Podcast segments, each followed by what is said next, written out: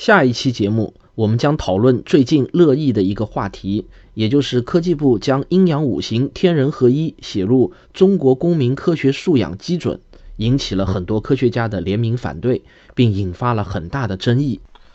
中科院物理所呢，还为此专门组织了一场辩论赛。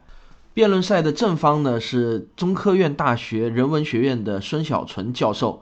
他是支持将阴阳五行写入中国公民科学素养基准的，而反方呢，则是中科院高能物理所的研究员，呃，张双南教授，他是反对阴阳五行写入基准的。下面呢，我就给大家播放这场辩论赛的录音剪辑，希望您听了之后呢，能够给我们投稿，发表您对这场辩论赛的观点。我们先请正方啊，就是陈小春教授来阐述他的观点，大家欢迎。我今天就这个话题呢，是是正方的观点，就是阴阳五行应该写入这个基准。那但今天的讨论其实也不是网上所说的什么科学之争，实际上还是一个科学之争，就是我们怎么样做好科普的事情。但是怎么样做好科普，这就涉及到怎么样的认识科学，怎么样认识古代的科学、历史上的科学问题。所以说呢，我今天呢，为了呃，先把我的这个观点呢，先给大家先讲一下。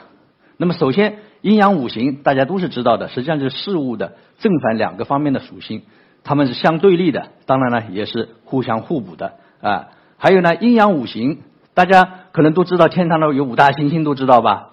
金星、火星啊、水星对吧？金木水火土，那么它们之间呢有这个所谓的相生相克的关系，比如金克木啊，呃土克水啊，呃这个这些这样的一个关系，那么。古代就是用这种阴阳五行这种相生相克的关系啊，来解释事物的性质以及它们的这个演变。那这个这个图里边就给出了这个，你看金木水火土它这个这个关系。那么这个金木五行究竟是什么呢？是五种元素吗？还是五种相位？还是五个过程？啊，这里边实际上还是有争议的。实际上，英文经常把它翻译成，有的是翻译成 five elements。但是有的人认为这是不合适的，可能应该翻译成 five faces。所以说，他们之间有相生相克的关系。其实，关于阴阳五行这个相相关联的，还有一个概念，还有两个在基准里面也提到了，一个就是天人合一的这个概念，还有格物格物致知。那我简单介绍一下天人合一。中国古代其实有一个这个思想是非常重要的，有两个重要的思想，一个就是天人合一，还有一个就是易经的周易的变化的哲学，就说人是小宇宙。和大宇宙它是对应的，我们人要做什么事情，它是必须要按照宇宙的节律来做事情。从这个意义上来说，它是天人合一的。大家可以看这个《内经》内景图，内经图里面的关于人体这样的，你看对人体的认识，它跟西方那种满身都是肌肉啊那个解剖的那种认识是不一样的。所以它是一个天人合一、天人对应的一种关系。那么我们讲中国古代的阴阳五行，它是属于中国古代科学里边的一种概念、一种范畴，它是用它来。用阴阳五行这种概念来解释事物的变化，所以说呢，这个一它这个阴阳五行这个世界观，它这个它这个用这种东西来进行世界这个事事物的认识的时候，它实际上是比过去的那个神话呀，比巫术也好，是一个很很了不起的一个进步。比如说过去要发生地震了，可能老百姓就说啊，是下面的乌龟在摇了摇尾巴，所以地就震了。可是呢，有了阴阳理论以后，他说阴阳之气相逼，阳气被阴气压迫在地下，蒸发不出来，所以说它就会发生发生地震。阴阳五行还可以解释，就比如四季的变化呀，阴啊阳气越来越多，天气越来越热，到了夏至的时候，阴就开始生，所以这种是可以用来解释这个很多这个这种现象。有些现象是非常符合我们的，也是符合我们的呃直观的。所以说，这更重要的是。我们要认识世界，我们要对事物要进行描述，你必须要需要一套概念。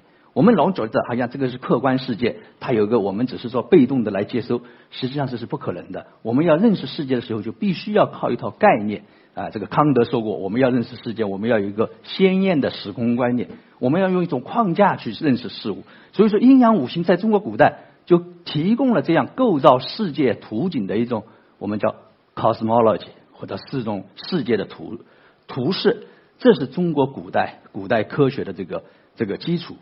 当我们讲这个阴阳五行的时候，并不可能大家就会误会，就是说，哎呀，我们这个科普里边讲阴阳五行，会不会这个不就是等于是封建迷信吗？宣传封建迷信吗？其实不是这样的，它只是一种概念，它是一个认识世界的语言，它既可以来做科学的研究，也讲很合理的内容，但是呢，当然它也可以被被滥用，可以做占星啊、巫术啊，甚至把所有的呃现在看来是完全不太可能的这种知识，用这种语言来描述，那它确实是可以变成这个呃这个迷信的。但这里边我们要看这个问题，它为什么会这样的广泛应用呢？不就是因为它非常的成功吗？它不是被古代的人认为这是一个很科学的事情吗？因为我们它很科学，所以说我就想方设法去运用它。去扩展它的运用，这样呢，确实就造成了很多的这个伪科学。我们不能因为有这些伪科学的存在，就说这个阴阳五行本身就是封建迷信，这是两码事。因为是任何时候，科学都不是一个终极的真理，它只是一个寻找真理的方法。现代科学也只是一种方法，我们要知道有其他方法的存在的这种可能性。那中国古代阴阳五行，它就是给我们展示的一种古代认识世界的这种方式。它有些方面好像看起来现在很不科学了，很不有点呃粗糙，但是它确实它不是巫术，它不是迷信，它是一种认识世界的方式。再一个来说，我们传播科学难道是总是要传播正确的知识吗？正确的科学吗？如果要这样的话，我们恐怕什么很难讲一些科学。比如说地心说，大家认为是对的错的？呃，错的。好，那日心说呢？也是错的。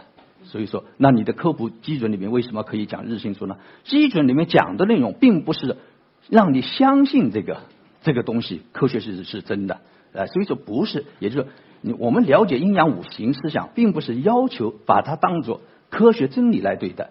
还有一个就是，我们实际上我们人类的认识，我们我现在在这听在这讲，我们用的语言，我们实际上所有的现这个现在就是一个历史的一个沉积。我们搞天文的人知道，当我们在观测星空的时候，在这个瞬间，我们看到的不是这个瞬间发生的事情，有的是百亿年前的事情。它只是说，在这个界面上，它现在这个界面上人机在这。所以说，我们要脱离历史来谈科学，谈我们的现在，实际上是做不到的。所以说，科普是不能离开科学史，历史上重要的这个科学理论，即便现在看来是错误的，我们也应该让老百姓知道。让大家能够思考，让大家来来进行进行比较。那这一点，我觉得在美国，美国他们搞了一个到十二 K 的那个啊，这个科普里边，它这个其中一个 benchmark 也就是基准，它里面它列出了十二个方面，其中就有一个 historical perspective，就是历史科学的历史的方面。其中里面，比如说他就提到了亚里士多德的四元素说啊，那四元素火啊、土啊、水啊，还有那四种元素。那现在看来不也是错的吗？那为什么美国的基准里边西西方的可以讲这个，我们中国讲一讲中国古代的阴阳五行，为什么就不可以呢？所以说，我觉得呃科普从来就不是讲，这只是讲正确的科学知识。那而且在中国来说，阴阳五行的影响它是非常大的，我们实际上是不能不讲的，因为阴阳五行在中国文化上它有根深蒂固的影响。我刚才讲了，我们在平时的生活当中，在古人的思维当中啊。都它它是成了我们语言和思维的一部分，它曾经在历史上发挥很重要的作用。如果我们避开不谈的话，实际上我们现在面临这个社会，我们现在西方科学进来，我们确实有传统现代的这种张力在这。如果但是我们把古代的东西也弃之不谈，认为全部是糟粕，这样有利于弥合我们这个传统文化与现代科学的沟沟鸿吗？我们的科学发展能真正有文化的底蕴吗？所以说，我觉得这个我们是可以阴阳五行是可以讲的，而且阴阳五行作为宇宙观、宇宙观，让中国公民了解这种宇宙观的性质和内容，它对于启发思考有利于啊这个提高这个批判性的思路思维。也就是说，什么事情事情啊，就是说不是说自古华山一条路，是科学是这样走到了现代华山最高的顶峰，它可以有英文说 things could be otherwise。这事情可以是其他样子的。我们为什么作为一个科学家，我们走科普的时候，一定要把科学树在这种非常狭隘的对其他的方法、其他方式，一定是一种排斥的态度呢？而不能让公众去有所了解呢？所以说，阴阳五行还有一种观点，那是阴阳五行确实很重要，但是呢，它毕竟是哲学的内容啊。那我的意思说，即便是哲学的内容，也是可以科普的。其实你们看看基准里边第一条里边就有一条内容。世界是可知的，那不就是哲学内容吗？啊，再说存在所谓的纯科学吗？如果我们科学没有一定的形而上学的概念，没有一种圆的基础的理论，那我们怎么来构建？我们连时空观都没有，我们怎么来构建一个科学的理论呢？再一个，科学我们要经费也好，各种事情也好，以及我们怎么样去认识世界？我们是是不是根据近你的认识，甚至有的是根据人人体的认识来推类比到宇宙当中去啊？所以这里边就是，我们科学实际上从本质上来说，它从哲学、社会学、还心理学、人类学这些东西都是密切相关的。我们为什么这里边谈到一点哲学就不可以呢？所以说，我觉得科学再一个就是科学发展发现的过程，它本来就是一个就是一个很复杂的过程，不是说你会逻辑。会到一定的推理，就一定一定能够有新的发现。而真正的科学发现，它是不符合逻辑的，它必须有思想的跳跃，它想象想象必须要有些跳跃。即即便有的时候是错误的理论，比如开普勒，在我们看来，他不是相信相信上帝吗？在我们今天讲，他不是迷信吗？他恰恰就这种执着的相信上帝创造的东西一定是和谐的，才找到了开普勒三大定律啊，是不是？如果说他这里面走了很多的弯路，如果在我们说早就把它打一下子打下去了，他怎么能发现三大定律呢？所以说，我们我们对这个古代的知识，即便它现在是过时了，我们还要历史的看，我们甚至还要了解它，要要有所知道。那么，只有也就是说，我们要真正认识科学，只有到科学的历史的经验中去，才能对科学有真正的真正的认识。不是从教科书上，不是讲很炫目的所有的现代的科学知识，什么卫星啊、星系啊那种，那是仅仅是一部分，这是是不是最？而且我认为不是最重要的重要的部分。再一个，我再谈谈这个科学理论。什么叫科学理论？其实任何科学理论，它一旦建立的时候，现代科学理论一样，必然在它原来的基础上要延伸、构造、猜想、假说这等，这就是科学的我们讲的范式。当古人有这样的一个范式，或者我们现代科学在这种范式下进行，它一定要进行构造。我们现代科学，比如说在谈暗物质、暗理论、各种高能物质粒子的时候，那一切都是实证了的吗？它不是也是在一种理论指导下的一种猜测构想吗？所以一旦这个理论也打破了的时候，几两千年以后，所以那如果要这种态度来看科学的话，是不是我们今天讲的也是迷信啊，也是伪科学啊？所以说我们。基古代基于阴阳五行的构建，它这里边它有很多是合理的呃合理的经验。我举个例子，特别是中医，中医是应用阴阳五行比较多的。大家总觉得这个中医，比如说这些方子，同阴阳五行有什么关系啊？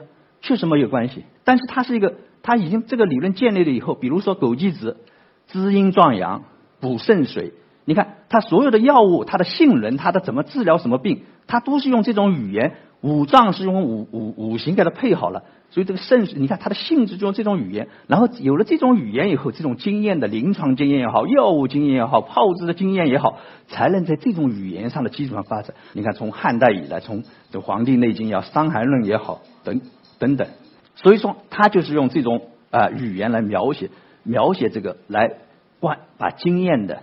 临床的这种知识，用这种语言表述出来，有了这种表述以后，他才能在这种基础上再进一步的发展。否则的话，这些经验就会了成全部成了孤立的，没有办法传播的，不能构成理论的，没法发展的东西。所以说，我们要这样来看古代的阴阳五行的时候，我们就知道它起的作用是多如此的如此的重要。而在医学里面，这种经验是非常宝贵的。很多药中药的方子，从《伤寒论》到《千金方》，到这个后来宋代编的这个《太平盛会方》，民间那么多十几万条的方子，其中很多都是验方，是老是大众老百姓在经验当中已经总结出来的东西。这些知识难道是没有用的吗？我们其实知道，这些知识现在对现代科学也有用的。这就大家知道的例子，像屠呦呦的例子，它不就是在古代的这种方法里面不得到一点启发吗？我不是说我这个话说这个话，不是说。屠呦呦的发明是中医出来的，但是中医的经验给了启发，历史总是用这样和那样的方式给我们启发，这一点我们是不能否认的啊！你说不能因为后来证明错了就斥之为这个伪科学。还有一个就是，我就想讲一讲，就是阴阳五行，它实际上我们讲的时候，我们把它写入基准，我们在讨论这个问题，它不会造成宣传迷信的这种后果。我当当我们不能对，如果说。我们不能想象，我们这个基准啊是公民啊？什么叫公民啊？十八岁以上，他们难道没有独立思考的能力吗？啊，当我们从来不听不同的意见，没有不同的想法，那造成的公民确实就是特别容易被误导。其实我们就需要的就是说，我们要总始终让老百姓对于科学问题，对于其他问题，都要有不同的观点，大家都能表述，都能有所争论，这样呢，他才能够培养他们的这个批判性的思维能力。我相信，如果不这样做的话，那科学甚至都有可能走向迷信的危险。其实，事实上，很多事情也是借着科学在提出了很多这种从从古到今一直有啊，从近代以来，什么颅像素啊，什么电磁动物啊，什么之类的，还有说用狗叫狗来狗叫来测定经纬度啊，是吧？这种这种，哎，这个说是狗到海洋上以后，我这个用这个给他一个药，给这边的狗给他给一个药。它那个船上就会叫，那不就同时性就实现了吗？这样我就可以知经纬度。说历史上这样的例子，我们现在还有量子什么什么养生啊，什么之类的。我们不能因为有这些东西，我们就说现在的科学就是就是迷信吧，就是伪就是伪科学吧。所以说，我们了解历史上不同的科学理论，了解科学发展的历程，是我们对科学的最好的一种批判，也是一个最好的最好的理解啊。所以说。我们所有对科学的认识，它就是在真理中，它比较当中才能突出出来。阴阳五行其实在现代科学上还有现实意义。莱布尼兹的发现二进制的这个这个大家都知道。当然，我不是说周易发现了二进，导致了二进制。但是人们就是在历史的经验中、知识当中得到启发，他自己这么讲，那我们难道一定说这个是一定没有关系吗？我们再看看现代现代的阴阳五行，其实影响是越来越大啊。我们。在波尔在一一九四七年得到勋章的时候，中间设计的就是一个阴阳鱼，你看到没有？在二零一三年一月的《Science》封面杂志上讲这个这个呃这个肺肺细胞巨细细胞的时候，讲的就是你看讲这个感染的时候，也是用这种阴阳的这种概念。好，当然这个阴阳同古代的阴阳已经不一样了，但是人们开始借助中国古代的概念来对新的知识进行重新的启发、重新的思考。这难道不是我们阴阳五行对现代科学的一种影响吗？呃，所以说最后我再讲这个，这里面涉及到一个天人合一，我对天人合一做一个呃这个解释。其实天人合一，我们必须是天人合一，因为什么是科学？科学就是用我们人发明的语言概念去描写事物之间的关系，试图能通过实证来达到和谐的统一。这就是我们所谓讲的科学统一。所以科学关注的最终的目标就是。自然和人的和谐统一，这个从这个广义意义上来说，所以说如果天人不合一，这个世界就没法认识。我们还去谈什么科学？所以从我来理解，可以用这个很强的话：天人合一应该就是科学的第一原理。那天人合一，我们最近的科学发展，比如说涉及到这个宇宙学里面，大家都知道霍金这个人啊，他是搞宇宙学的。那所以说，哥白尼以来，过去在地心说的时候，我们人处在宇宙的中心。后来呢，哥白尼发现了日心说，人被挪到了一个用塞根萨根的话说，就 pale blue dot，是个宇宙中的一个小小的不起眼的地方，人的位置没有了。人之原理是这么说，宇宙之所以是这个样子，是因为我们人在观测它，啊，所以说人又重新恢复到宇宙的中心位置。我霍金他在他的 Great Design，在的大设计里边，在很多他的演讲里边。都讲到这个人则原理，他怎么启发他思考，提出一些宇宙学上的问题。我觉得，呃，天人合一其实对这个现代科学还有意义的。所以说我前面其实还有一个，其实现在我们搜索了一下，现在十多年，近十五年以来，西方主主要杂志上面的论文，其中标题里面直接出现阴阳阴阳概念的数量在急增，就有七百多篇，而且有的是高级杂志上的。所以说，在这种情况下。我们为什么要说阴阳概念就没有现实意义呢？就没有对我们的我现代科学产生影响呢？所以说我最后讲，我们的科普不仅是要传播知识，同时更重要的是要传教人们怎么去思维，怎么启发思维，教人们怎么样去思考，怎么样进行批判、比较、进行批判，最终实事求是来。追求的一个科学的精神，这才是我们要做的科普。如果我们本着这么一个态度，本着从历史的角度来看科学的话，我认为把这个阴阳五行写作基准是有利于实现科普，对于科普来说是非常有利的。阴阳五行应该享有古代文明中科学思想的同等待遇，同其他文明同等待遇。古希腊的可以讲，为什么中国的不可以讲呢？所以我的观点就是说，应该写入基准。好，谢谢大家。下面我们来看一看反方。哎，张双南教授的陈述。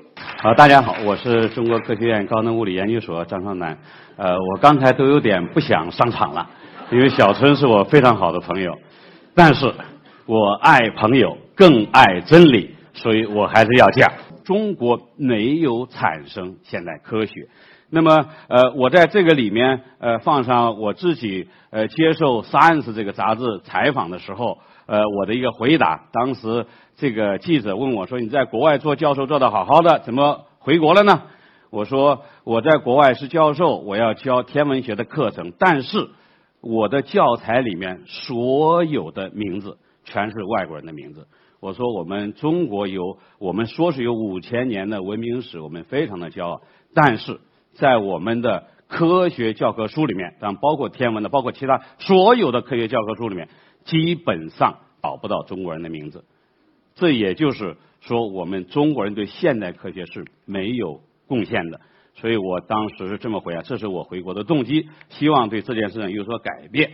那么我如果要讲科学，不会从阴阳五行讲起，我一定从古希腊讲起。古希腊它的。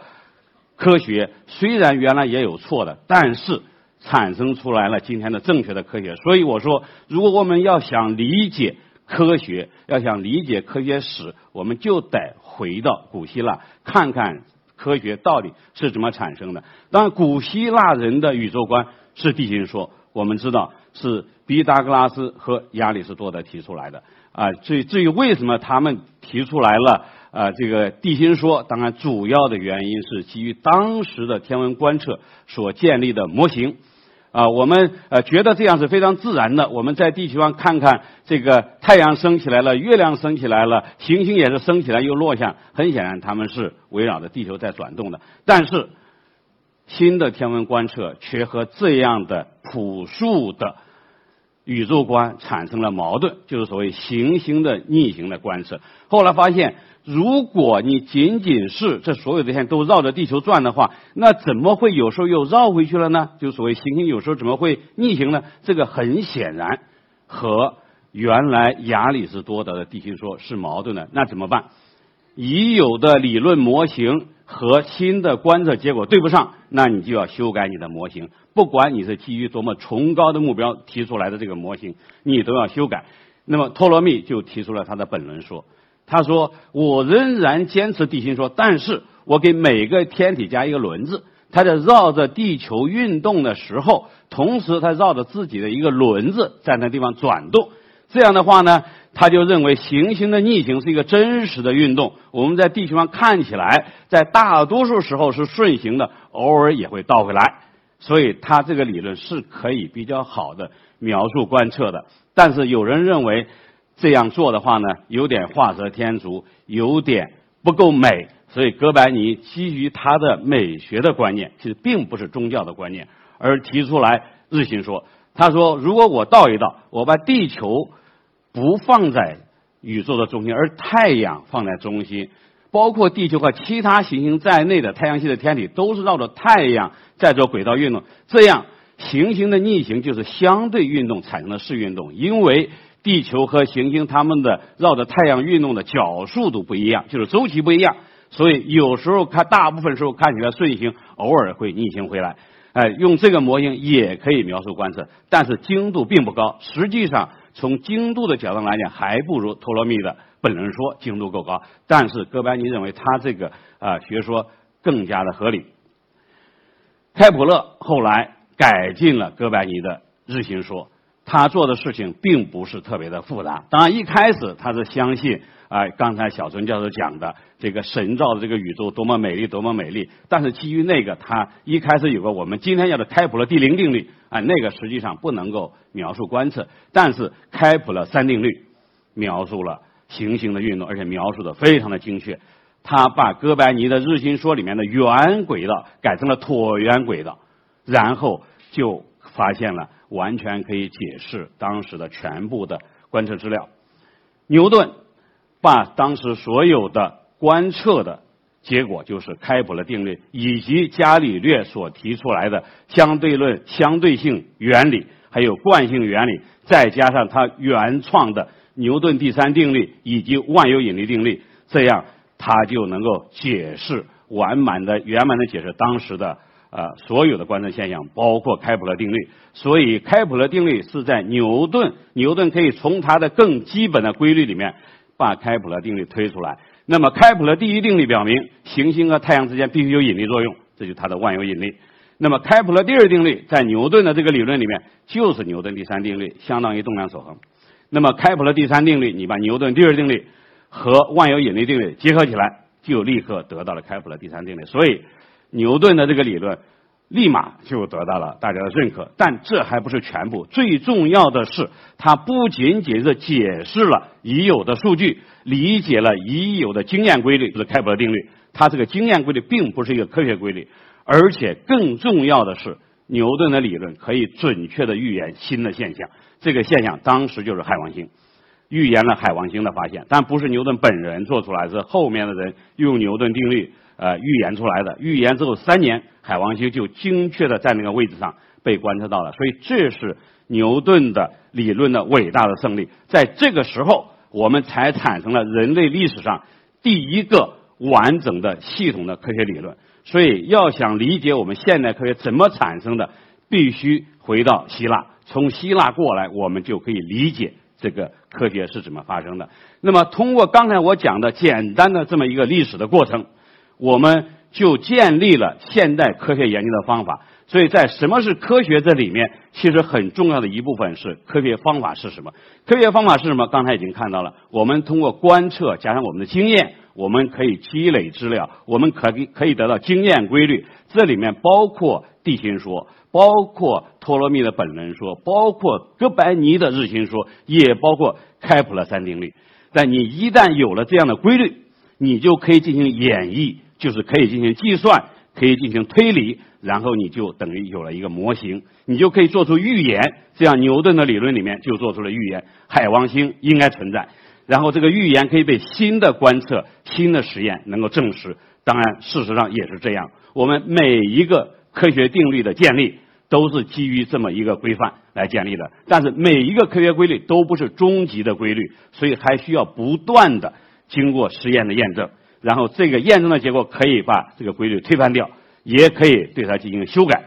在牛顿之后，我们又有了爱因斯坦的广义相对论。我们今天仍然在检验广义相对论，希望在这个基础上能够有更好的理论。所以这是我们科学研究的一般的方法。那么这讲完了，我就要说到底什么是科学？简单的讲，科学就是刨根问底。我们一直要问太阳系里面行星的运动规律是什么？到底怎么描述它的运动？刨根问底，最后导致了我们产生出来了牛顿的理论。爱因斯坦发现牛顿的理论不完善，刨根问底产生了广义相对论，这就是科学的方法。所以我在最近也写了一篇文章，叫做《科学的目的、精神和方法是什么》。在这个里面，关于科学是什么，我就在这里面说了，科学有三个要素。第一个要素是科学的目的，发现规律，发现各种规律。我们可以有自然科学规律。有自然规律，也可以有人文的规律，社会科学规律都是可以的。让科学精神是什么？是质疑、独立、唯一。不管谁做这个研究，做出来都是一样的。只要你质疑全身的结果，这个规律也必须独立于研究者本人。科学方法是什么？逻辑化、定量化、实证化，尤其是实证化，在近代科学的发展当中变得非常重要。所以，我们要想理解什么是科学，必须。要看科学的三个要素，要想说什么是不是科学，我们要检验它是否满足科学的三个要素，所以这是非常重要的。那么中国的传统文化是什么？和科学有什么关系？我们我给举举给大家举两个非常简单的例子，一个是写两小儿辩日，大家都都知道是辩论是早晨的时候太阳离我们近，还是中午的时候太阳离我们近？当然，两个小孩各有各的道理。最后请教孔子，孔子说：“我也不知道。”那么小孩很高兴说：“啊，原来你知道的并不比我们知道的多。”这个故事到此就结束了，没有回答到底是早晨进还是中午进。那么这个问这个呃故事说明了什么问题？在中国流传了两千多年，说明了什么问题？我认为是这样。本来到底是早晨进中午进，为什么早晨觉得凉看起来大，中午觉得热看起来反而小？这是很严肃的大气科学、光学测量等科学问题。但是在中国两千多年来，没有作为科学问题进行研究，只是作为孔子的笑料。这说明了一个什么问题？以诡辩代替刨根问底，以赢得辩论代替追求真理，这是什么？这是中国传统哲学的精髓之一。啊，讲到这里，大家就都会领悟。我们经常这么做。那我再给大家讲第二个故事，杞人忧天。这个故事更加深入人心，我们几乎天天都在用。结果有个人非常担心天地崩坠，自己没办法生活，废寝忘食，最后达到了什么程度？蓝瘦香菇。然后他的一个朋友就过来劝他，一个心理咨询师说：“哎呀，你不要担心。”你看，天天这个天都没有塌下来，天天这个地都没有陷下来，因此天不会塌，地不会陷，担心什么？他一听，他说啊，没事了，就很高兴。那么这个问题，这个故事又告诉了我们什么？到底为什么气、日月、星宿和地为什么不塌？为什么不陷？都是严肃的科学问题，地球科学、天文学、力学、地球科学、大气物理等等一系列问题，但是。在中国两千多年来，只作为笑料、嘲笑不切实际的人，没有作为科学问题进行研究。这又反映了一件什么事儿？以自圆其说代替刨根问底，因为不塌，所以不塌；因为不现，所以不现。担心什么？以实用主义代替追求真理，这是什么事情？这是中国传统文化的精髓之一。所以我讲，中国传统哲学的精髓，中国传统文化的精髓，在这两个故事里面都反映出来了。我再说一下，我们常常讲，我们中国古代有辉煌的科技，到底是什么？四大发明。四大发明是什么？四大发明不是科学，是技术。为什么不是科学？因为我们的祖先没有研究这些技术背后的规律。如果要研究的话，这背后是有科学的，是有化学、电磁学、地球物理、自动化科学，我们没有研究，所以当时非常先进的技术。逐渐被西方超越。我们今天这个演讲室里面，这个报告厅里面有没有一件东西不是来自于西方的？一件都没有。所以我们被西方全面超越了。当时先进过，超越。为什么？没有研究背后的规律。中国古代的天文观测，这个小孙教授是这方面的国际顶尖专家，很清楚，比西方发达，发达的多。但是。我总结了我们天文学史上总的进步，归结为七次飞跃。人类认识宇宙七次飞跃，在这七次飞跃中，中国人的贡献几乎是零，或者说完全是零，找不到中国人的名字，没有贡献。那么，我们中国古代先进的天文观测到哪里去了？理论方面成了占星术，就是天人合一，但是没有发展成为天文学。技术方面到哪里去了？服务于农业，我们有我们有立法。我们有二十四节气，服务于农业，但是没有产生现代科学，既没有产生农业科学，也没有产生天文学。阴阳五行是什么？最后我做一下总结，这是我的看法。那么今天看来是传统，是文化，是哲学。刚才小纯讲的非常的清楚，大家可以看到里面有非常好的元素。所以历史的看是伟大的思想，值得骄傲。值得宣传，在这方面我跟小陈的认识是完全一致的。这就是为什么我今天前面丝毫不提阴阳五行，因为我在这方面和孙小陈教授的认识没有不同。但是它不是科学，没有产生科学，也不会产生科学，这是一个事实，我们没有办法否认。因为中国的传统文化和思想里面没有科学的元素，我刚才已经讲了。中国传统哲学的精髓，中国传统文化的精髓是什么？其实我们都是清楚的。我只是用两个简单的故事给大家进行了一下说明。因此，我的结论是：阴阳五行不应该放到公民科学素养基准里面。你要放，可以有个地方放。应该放到中国公民的传统文化素养基准里面，放到那个地方是非常合适的。我们应该学习中国的传统文化，我们应该在这个传统文化的基础上进步。但是我们需要理解我们祖宗的文化，但是它不是科学，和科学没有什么关系。要想理解科学，回到希腊去，从希腊那个地方，我们能够学到科学是怎么来的，那是科学的历史。好的，我的报告就到这里，谢谢大家。如果说你也想参与到咱们的讨论中来，那你可以把你的观点录制成 MP3 发送到科学声音的官方邮箱，地址呢是科学声音的拼音 at 幺六三点 com。再重复一遍啊，是科学声音 at 幺六三点 com。我们呢将会选择精彩的发言，在下期节目中播放出来，让咱们的听众也可以听到您的声音。但是要特别提醒大家注意的是，有两点非常重要。第一呢是。请您在发言之前先表明您的身份。第二就是发言的时间不要超过五分钟。如果说达不到上述两点要求，那就请原谅我们无法采纳了。当然，最后依然欢迎大家踊跃投稿，期待着您的精彩观点。咱们下期节目再见。我是卓老板，我是吴京平，我是汪杰，我是旭东，我们是科学声音。